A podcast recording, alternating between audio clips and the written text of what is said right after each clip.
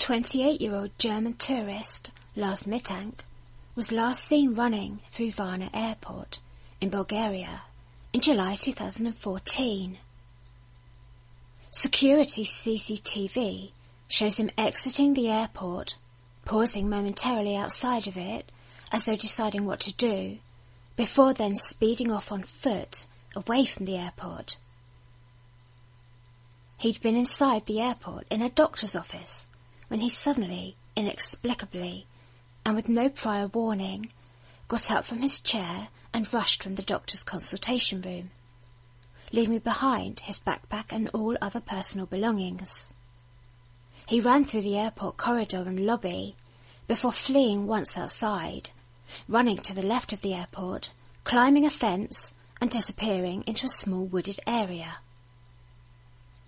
After that, it's as though he simply vanished off the face of the earth. Eighteen months later, in early December 2016, his family thought they had found him. A man had turned up at a hospital in Porto Velho, Brazil, and he looked very much like the missing young German man. A photo taken of him, when seen by the missing man's mother, led her to believe that they could have finally found their missing boy. His family were ready to fly to Brazil to be reunited with him, but first they had to make sure, of course, that it definitely was their son. And sadly, through thorough scrutiny of the photos, they realized that to their unspeakable disappointment, it was not him. One good thing did come out of it, in that this other missing man was able to be reunited with his own family. This other young man had been on the run after fleeing from America because of fears of what would happen to him when he showed up in court to face assault charges. His court hearing had been five years ago, and he'd been on the run ever since, having hitched all the way to Brazil. He suffered in the past from schizophrenia, and he had been out of contact with his very concerned family. His brother flew out to be reunited with him, and bringing him back home, where they would take care of him. For the missing German man's family, however, although at least this gave them hope, by showing them that somebody really could vanish for a number of years and be completely off the radar yet still be alive, even if the family could not understand how they could have simply disappeared. There was now hope, hope that there could be a happy ending for them, and yet still there was no word from their son. A few months after the German man, Lars, had disappeared from outside the airport, the lo- local news coverage, recovering the story again, resulted in the discovery of another false hope. When a person who, f- who was found again, who looked startlingly like Lars, but again turned out not to be him. In this case, however, the young man was Polish, although he spoke German, but again there was a positive outcome of sorts, because this other young man had been found in the nick of time. He'd been intending to commit suicide, and the attention given to him led him to being returned to his family and him not killing himself. So again, in this case, it may even have saved the young man's life. But to the story now of Lars himself.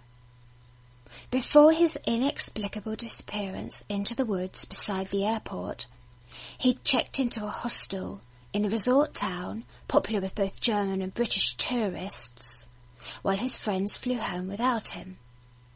He is believed, according to his friends, to have told them to go on ahead of him on their scheduled flight while he stayed behind. He had good reason to stay behind, as it's suggested by his family and his friends that he had been advised not to fly.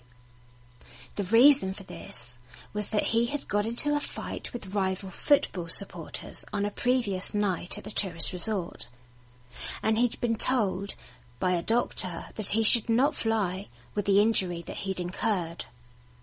His eardrum had been perforated, and he had been given antibiotics and told to finish the doses before flying home. So his friends had taken their scheduled flight home and he had checked into a motel alone. As soon as he got to the motel, however, it appears that he became uncomfortable in his surroundings. He phoned his mother in the early hours of the morning, telling her to cancel his credit cards, and said that he believed a group of four men were after him. He told his mother he did not feel safe at the hostel, and that he had left. The next morning, he arrived at the airport, and he went to see a doctor there. It's believed, according to the airport doctor, that he was seeking permission to get a flight out of there. It was during this appointment, however, that he suddenly stood up and bolted from the room, leaving behind his rucksack, phone, passport, and bank cards. He ran through the airport terminal, exited, and fled into some tiny woods after scaling a fence. Despite a 40,000 euro reward for the information to find him, no trace yet has been found. What caused him to do what he did? His time in Bulgaria had begun as a boy's holiday, with a group of his friends in a relatively cheap beach resort, popular with Brits and Germans. All was going well, and they'd been having a great time although it was later said by his friends that Lars didn't eat much during the holiday. But perhaps this is nothing of significance, given the heat of the summer. There was a brawl, however. It seemed that Lars found himself in the midst of an argument with a rival football fan. Lars supported Werder Bremen, while the other football fanatics supported Bayern Munich. During this altercation, he suffered the injury to his ear. The doctor he saw prescribed him the antibiotic cefuroxime 500 and advised him that it was not recommended at all to attempt to fly while having this injury. When he checked into the motel after his friends left, he asked his mother in a phone call about what the antibiotics he was taking were. It appears that the antibiotic is a standard one, used often to treat bacteria infections and such things as sinus infections and bronchitis, as well as urinary tract infections. In cases of a perforated eardrum, it's used to prevent infections developing.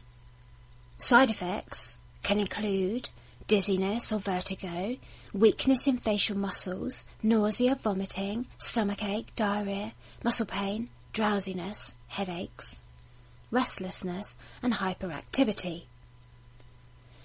The most logical explanation put forward for his sudden dash out of the doctor's office and out of the terminal, then, is that antibiotics that he was taking had an adverse effect on him, to such an extent that they'd induced a state of restlessness and hyperactivity. This, however, on its own, doesn't explain a complete absence of logic and ability to make rational decisions. Well, later his family would say that there was also no prior history of any irrational behaviour nor any mental illness. Strangely, some reports suggest that Lars had said to his mother in a phone call, after checking into the hostel on his own, that four men were following him and had asked him what the pills he had were. It gets stranger when his friends later said that he had told them Russian football fans had paid the man who had beaten him up over an argument about football. His friends were not completely convinced of the validity of what he had said had happened. They didn't dispute that a fight had occurred, but they weren't quite sure that the version of a man being paid to fight their friend was entirely correct. The strange case of the entire episode, from the boy's arrival on holiday to the bizarre and sudden disappearance of Lars, has been covered since very extensively in the Bulgarian and German media since that time. Of course, most of what has been discussed has been done so in German or Bulgarian, and far less so in English. But what can be gleaned appear to be some very important facts. That he fled from the airport cannot be disputed, given that it was captured in real time on CCTV camera. He is seen entering the airport terminal and walking calmly into the airport, alone, carrying a bag over his shoulder. He is not appearing to be in any way distressed or upset at this point.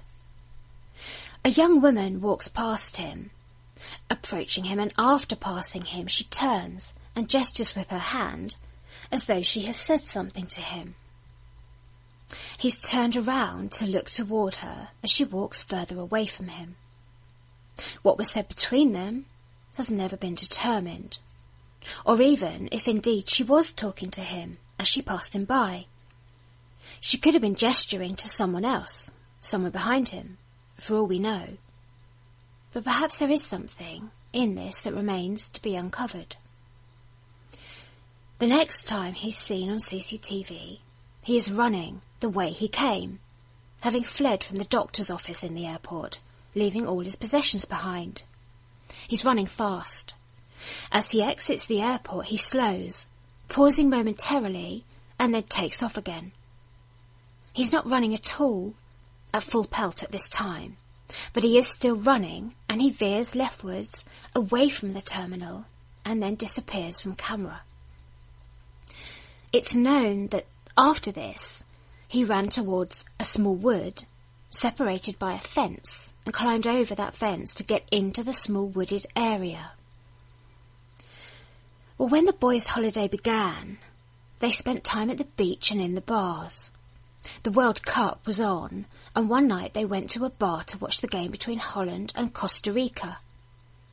After it ended, his two friends said that they were hungry and they all went to McDonald's. But Lars said he didn't want to go in and eat, and for a while he waited outside for them. But then he took off. His friends assumed he must have gone back to the hotel. They didn't see him again until the next morning, when he told them that he'd been in a fight the night before, after Bayern Munich fans had paid some Russian men to beat him up. He said he'd been punched on the ear and that now it hurt bad. As the days progressed, he began to complain that his hearing was bad in the injured ear. He took himself off to see a doctor about it, and it was this doctor that told him the injury needed to be treated and advised him that he should not fly the next day, but should wait until it had healed. And he prescribed him the antibiotics to treat the infection his ear had developed. Well, although it seems that his friends offered to stay in the resort with him, he told them to go ahead and get the flight they were already booked on, and that he would stay in the resort on his own until the ear infection cleared up and he got the all clear to fly. After his friends took their flight home, he moved from the hotel to the hostel, as he hadn't booked any accommodation any longer at the hotel, so he found a cheaper place to stay. But almost as soon as he arrived at the hostel, according to his mother, something about the place didn't vibe with him. By the middle of that night, he'd phoned his mother to tell her his concerns. He told her that there was something weird about the hostel. He too sounded weird to his mother. Something was off, not right. He asked her to cancel his bank cards. He said he thought his bank cards might have been tampered with. When he called her, he had gone out of the hostel, and he said that he was hiding and that he had to whisper. He said they were following him, four men, who had asked him what was in the tablets he was taking. Not long after this, a taxi driver drove him to the airport. Once at the airport, as soon as he could, early that morning, he called his mother again, and she advised him to see the doctor at the airport. He was trying to get the all clear to get on a flight and get out of there. It's thought that his mother had already purchased a flight for him so that he could leave that morning. When the doctor at the airport was interviewed, He said that the young man had appeared anxious and that he was acting odd. He said he couldn't understand what the young man was saying, although of course there would have been a bit of a language barrier. The doctor added that an airport worker, thought to have been a maintenance man, knocked on the doctor's door and entered to ask him something. It was at this point that Lars became very anxious and was saying things the doctor could not comprehend. He speculated that he got the impression Lars may have recognised the airport worker for some reason. Lars left his seat quickly and fled the room in a panic. He ran from the doctor's practice out into the corridor at speed. Who was the airport worker? Well, apparently, as far as can be ascertained in reports, he's not been identified. The doctor said an airport worker had entered his room. But why would an airport worker need access to the doctor's room, particularly when he was seeing a patient? Was there even an airport worker? If he has not been identified, how do we know there was one? And yet, why would a doctor make something like that up? Well, why did Lars flee the room in a panic? Did he receive a phone call, a text on his phone? Was someone threatening that he must meet them or go somewhere, or else something bad would happen? But if so, wouldn't the doctor have noticed him on his phone or looking at his phone during the consultation? Many will say that the medication he was taking had caused him to become confused and irrational. It is a possibility, but it's also a rare possibility. The side effects from taking any antibiotics can be an array of different symptoms, from a nausea to sore throats, dizziness, and headaches. Very, very rare side effects could include confusion, according to the labels and the warnings on these medications. But when reading these warnings, the possibilities are thousands upon thousands to one. He'd been out in the sun during the resort holiday. He hadn't been eating very much.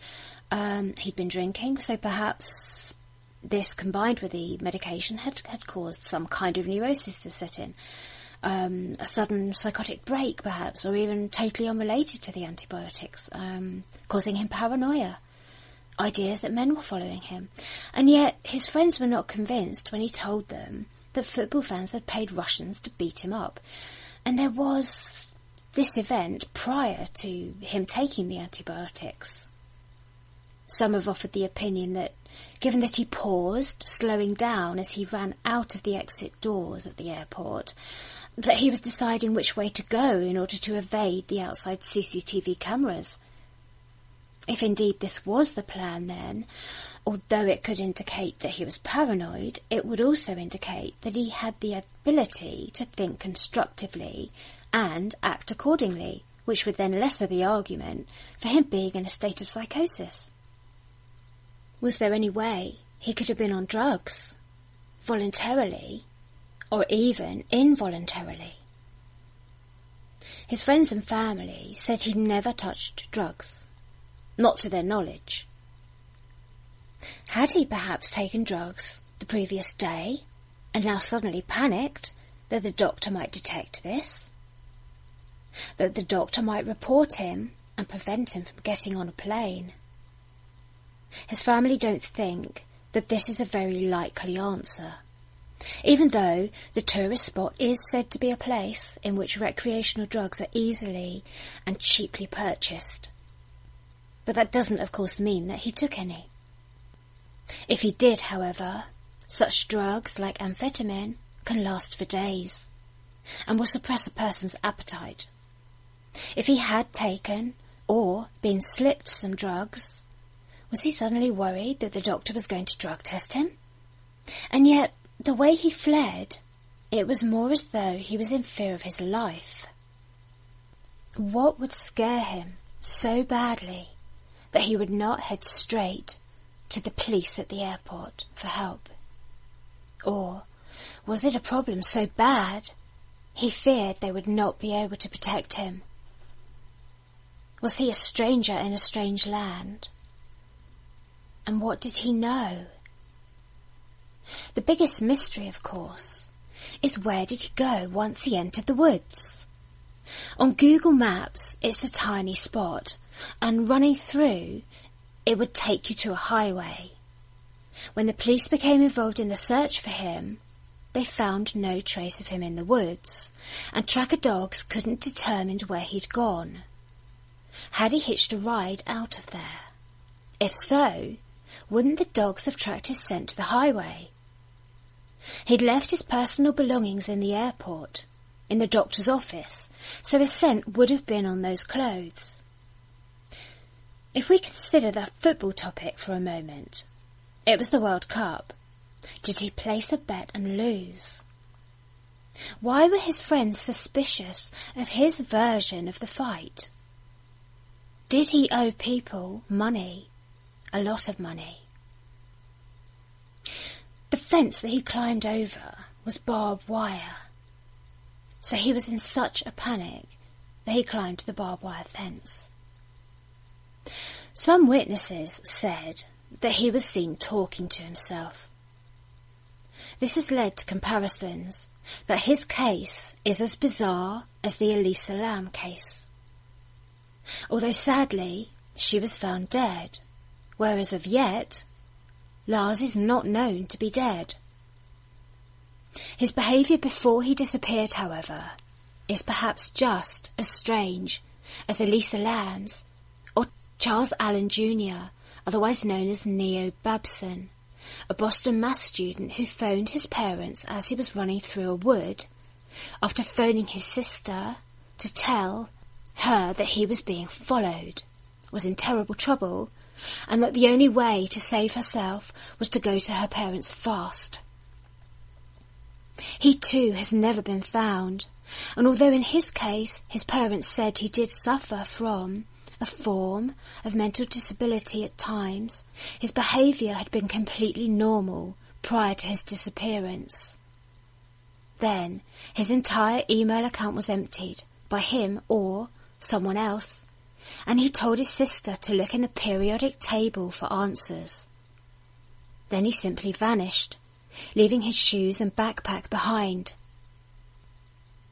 In Lars' case, his mother put up a reward of 40,000 euro for information to find her son and hired a private investigator who had been in the German Special Forces and then a bodyguard to the Pope. Some newspapers in Bulgaria said that people came forward with information wanting to claim the reward, including allegedly a man who belonged to the local mafia. He said that he would find the person responsible one way or another. Though the beach resort is hugely popular with tourists wanting a relatively cheap European holiday, it is also said to have a seedier side to it. And it is true that Bulgaria is not known for its economic prosperity, and there is certainly a lower standard of living there in Bulgaria than in other European cities such as France or Italy. And poverty does reside there. So too does higher crime. There's a black market there, and other less desirable elements, such as cheap drugs and organised criminal gangs wishing to supply them. Who did he have the altercation with? Were they local men? Were they part of a gang? The type of gang that you would never want to draw the attention of. Were they also the men who he said were following him when he phoned his mother? Were they members of a gang in the hostel, using it as a place from which to operate or intimidate, or worse? Had he accidentally messed with the wrong guys?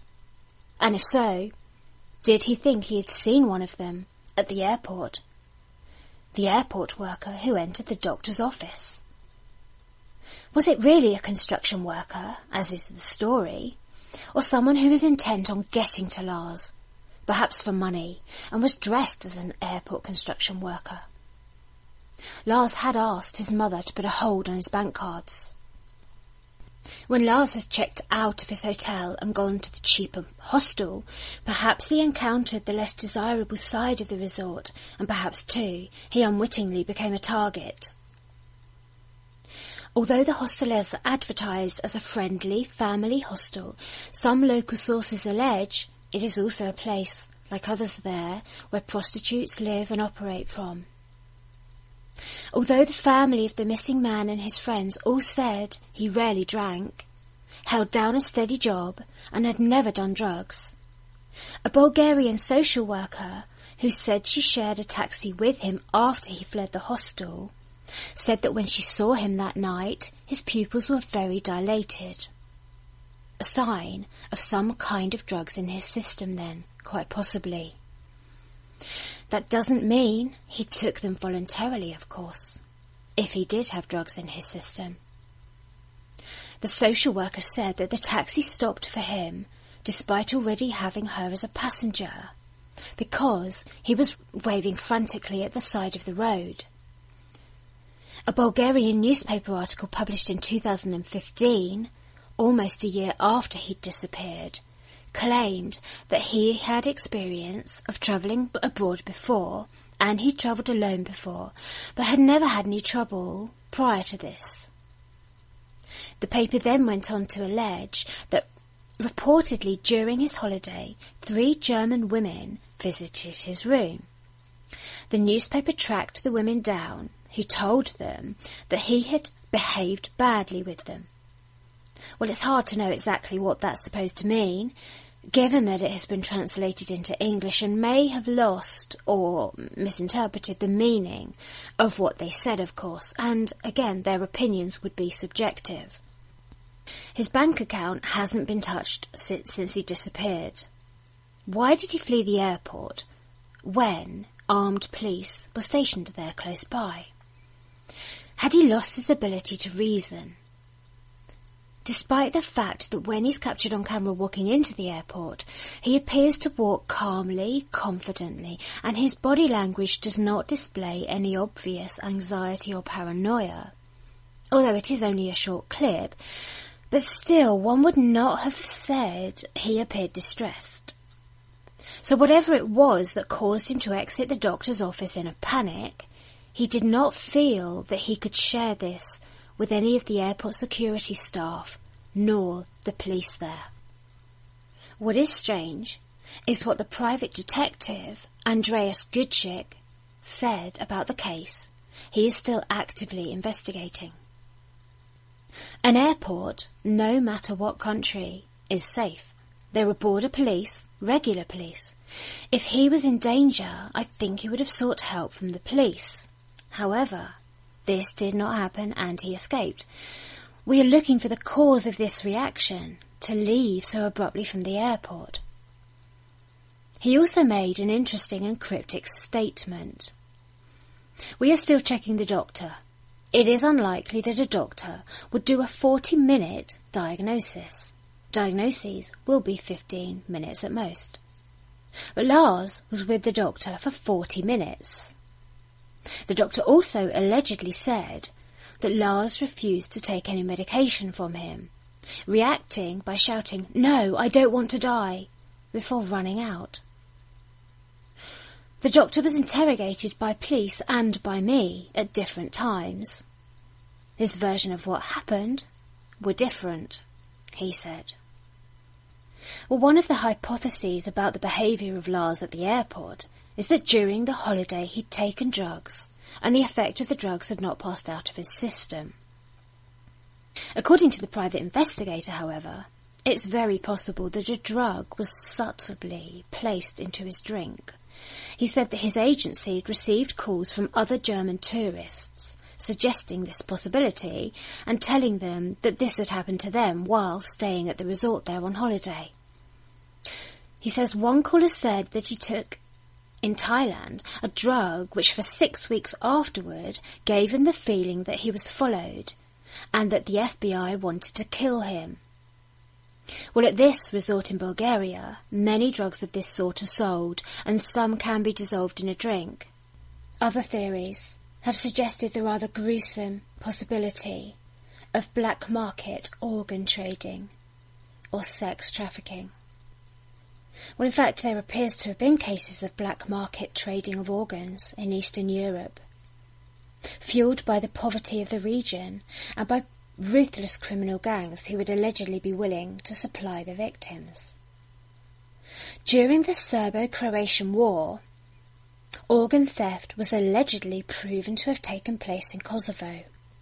It was referred to as the Yellow House case, and numbers of victims were alleged to have been in their hundreds. The victims were believed to have been abducted by criminal gangs allegedly related to the Kosovo Liberation Army in the late 1990s. The UN alleged that victims were chosen, kidnapped and taken to detention centres or private homes in Albania. Prosecutions didn't take place, however, as a lack of evidence hampered the claims. Did it take place? Prosecutors certainly thought it did, but they couldn't sufficiently prove it in the court of law. In 2016, the newspaper The Independent interviewed a migrant smuggler who supposedly told them refugees who cannot pay people smugglers are being sold for organs. Migrants from the Middle East or Africa hoping to get to Europe by using illegal people traffickers to supply their transport were sometimes discovering that the ruthless gangs they were putting their trust in would not hesitate to kill them and sell their organs if they failed to come up with the demanded sum to transport them. The newspaper interviewed a former smuggler, now serving time in prison, called Nuruddin Atta, said that those who failed to pay were sold for 15,000 euro to groups equipped for harvesting organs. Cypriot newspapers reported on Greek fishermen claims of finding bodies. They said that fishermen had told them, We see with our own eyes children and adults with sewn bellies. They disemboweled their organs in Turkey and then the traffickers dumped the bodies in international waters hoping the fish will finish their dirty work. While illegal refugees travelling without any paperwork, passports or any form of ID would be very easy to make disappear, without their disappearances being reported to any police or authorities. A young German man from a middle class background would not be so easy to be disappeared without any follow up from his family, friends, and the German authorities. So, the likelihood of him being taken in the same way as these migrants is perhaps a lot less likely, unless he was taken to order for a person with a specific requirement, let's say. Others who have become fascinated by this strange case have asked, what is his blood group? Conspiracy theories revolve around the Rh negative blood group being a targeted group, hunted by not only black factions of governments, but by extraterrestrials too. Rh negative being the rarest blood type in humans, and it being incompatible with other blood groups to the extent that a pregnant woman who is expecting a second child must have an injection to stop the woman's body rejecting the fetus as incompatible with her own blood. And there's claims of Rh negative people being far more likely to be abducted by aliens, and also far more likely to become targeted individuals. Speculation in Lars's case has also offered another chilling and horrific possibility that a missing man could have become a captive and sacrificed in a kill room where people go pay to kill someone in whatever manner they choose, perhaps even filming it to sell the footage. This suggestion has been made by those who imagine the scenarios shown in the very popular horror porn movies of Hostel. For the former Special Forces soldier turned private investigator, however, he dismisses this all. Could it be likely he has been kidnapped for sale of his organs? he asks. Forget this, he says, because we checked three doctors in Varna. Nobody took blood from him, something that is required to use if becoming a donor. I think it is untenable to think that at all in the direction of kidnapping. if one were to doubt his capabilities as an investigator, and as such his intelligence gathering, he points out, I have contacts in many secret services of different countries, among them MI6, Interpol, CIA, the German authorities, of course, and many others. I have a strong network of specialists. Well, one possible theory suggested by some is that it could be that the doctor he went to first who gave him the antibiotics and told him he could not fly, found him to be a very suitable candidate for organ harvesting. Young, fit, and very healthy apart from his ear injury, he would have been very good in terms of his internal organs, and that could fetch a very high price. This doctor then works in unison with a criminal gang. He deliberately tells the young man he must not fly, some have said a person could fly with the injury and that it would be less harmful than being at sea level, while others disagree, so the opinion appears to be very divided here. But let's say a tail is put on him while the doctor arranges a sale and the criminal gang keeps tabs on his movements. Lars believes men are following him, and perhaps they really are. They feel no need to be discreet in a town where people take drugs, party, get drunk. Inhibitions are lowered. People notice things less. Lars, however, has noticed and leaves the hostel, calls his mother, says he is hiding from the men, and frantically flags down a taxi to get him out of there.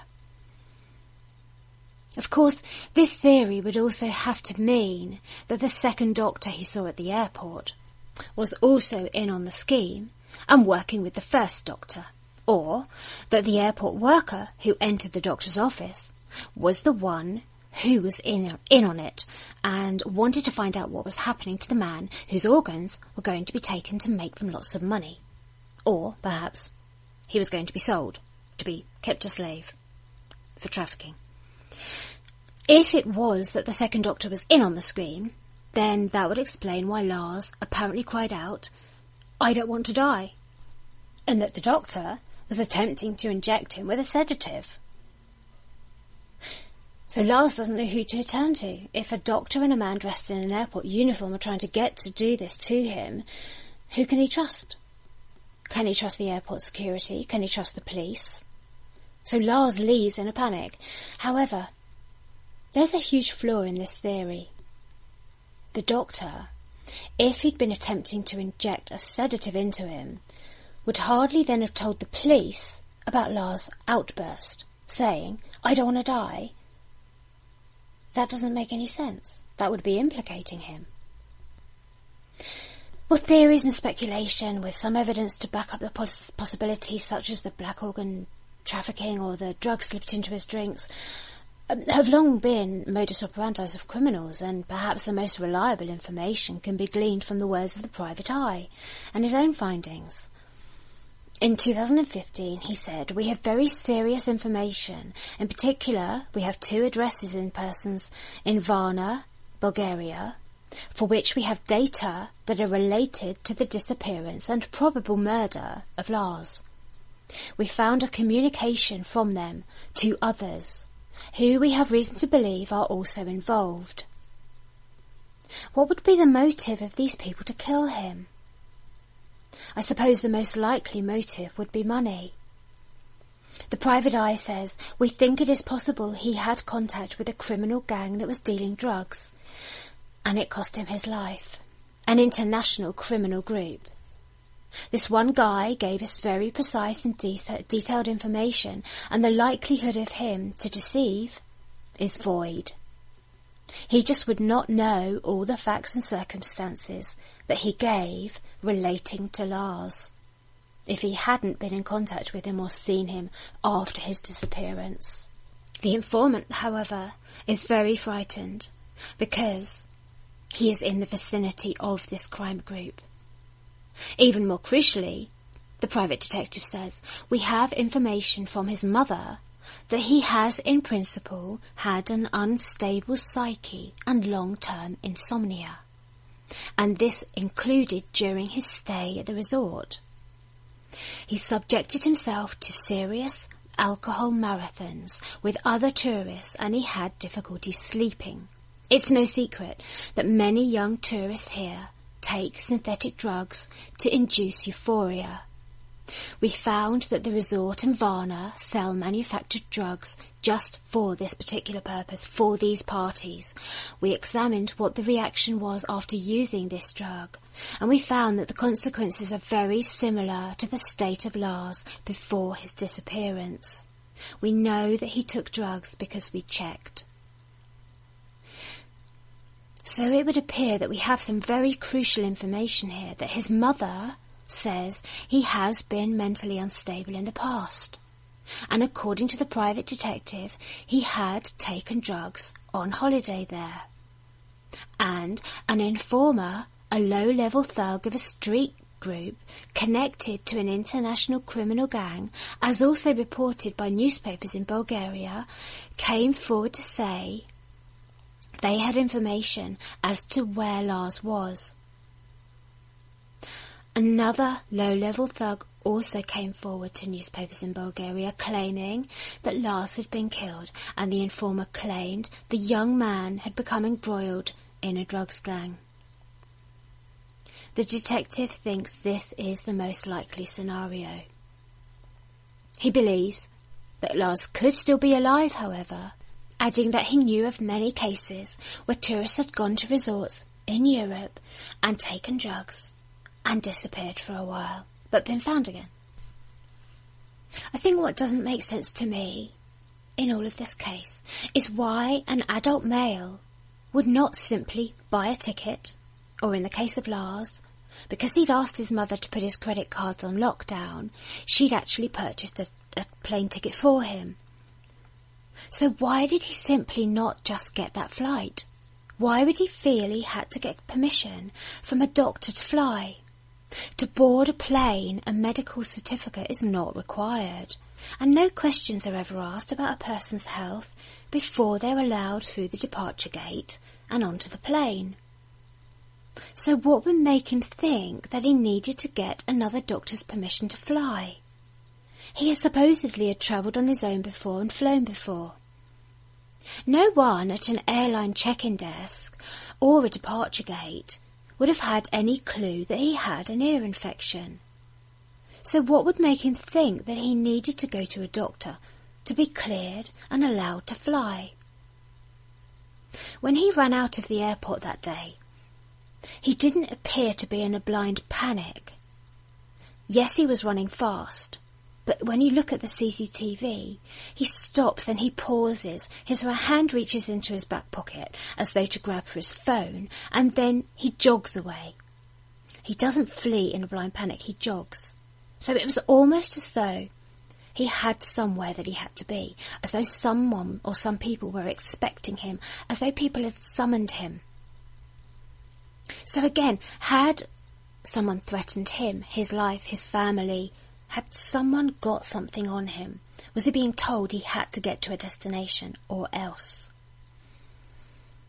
If the tracker dogs were unable to pick up his scent, and he had climbed the fence and run through the woods as he had done, and had he got into a car? So had he left there? Did he have no choice but to do as whoever had told him? Was he being forced into a situation that he had no way of getting out of? And if so, what did these people have on him? If he could not go to the police for help, were they threatening his family? Was it a gang who had the kind of power to put the fear of God in him, to make him do whatever they told him to, and to lead him off to his death? Was this a group hunting humans in a hectic beach resort? Had they targeted him from the beginning when they first saw him alone outside of McDonald's and closed in on him? Was he sold into a black market sex ring or a kill room? But if so, why weren't more young tourists going missing? Or did they expand their search over several regions, across countries, across Europe, in order to keep the heat off? So that the police didn't notice that there was a pattern here? Or were some of the police in on it anyway, taking bribes in a country of low economic prosperity. Were the police a part of this arrangement anyway?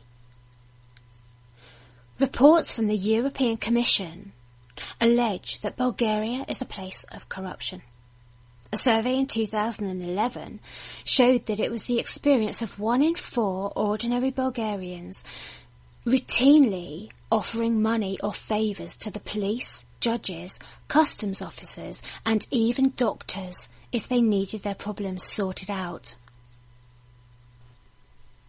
We also have to consider, perhaps, the possibility that Lars had been blackmailed or bullied into becoming a drug smuggler, a drugs mule. His bags were searched, presumably, of course, by the police at the airport when he went missing, and no drugs were found there in his bags. But the common procedure for drugs mules quite often can be to swallow the drugs whilst travelling so that they're inside the body in transit. Had he been forced to do that? Or is this all getting wildly out of proportion and just the realm of, of conspiracy and fantasy? Was it a case that he hadn't eaten much, perhaps he was dehydrated, had a bit of alcohol, sleep deprivation, partied too hard, become confused with the antibiotics, and it's as simple as that. But then again, if so, where is he? A witness came forward to say that they believed they'd seen him three days after he disappeared, about 90 kilometres away. Could it possibly have been him? But again, if so, where is he now? You'll find me at Patreon for exclusive episodes. That's Patreon, P-A-T-R-E-O-N dot com slash Steph Young Podcast.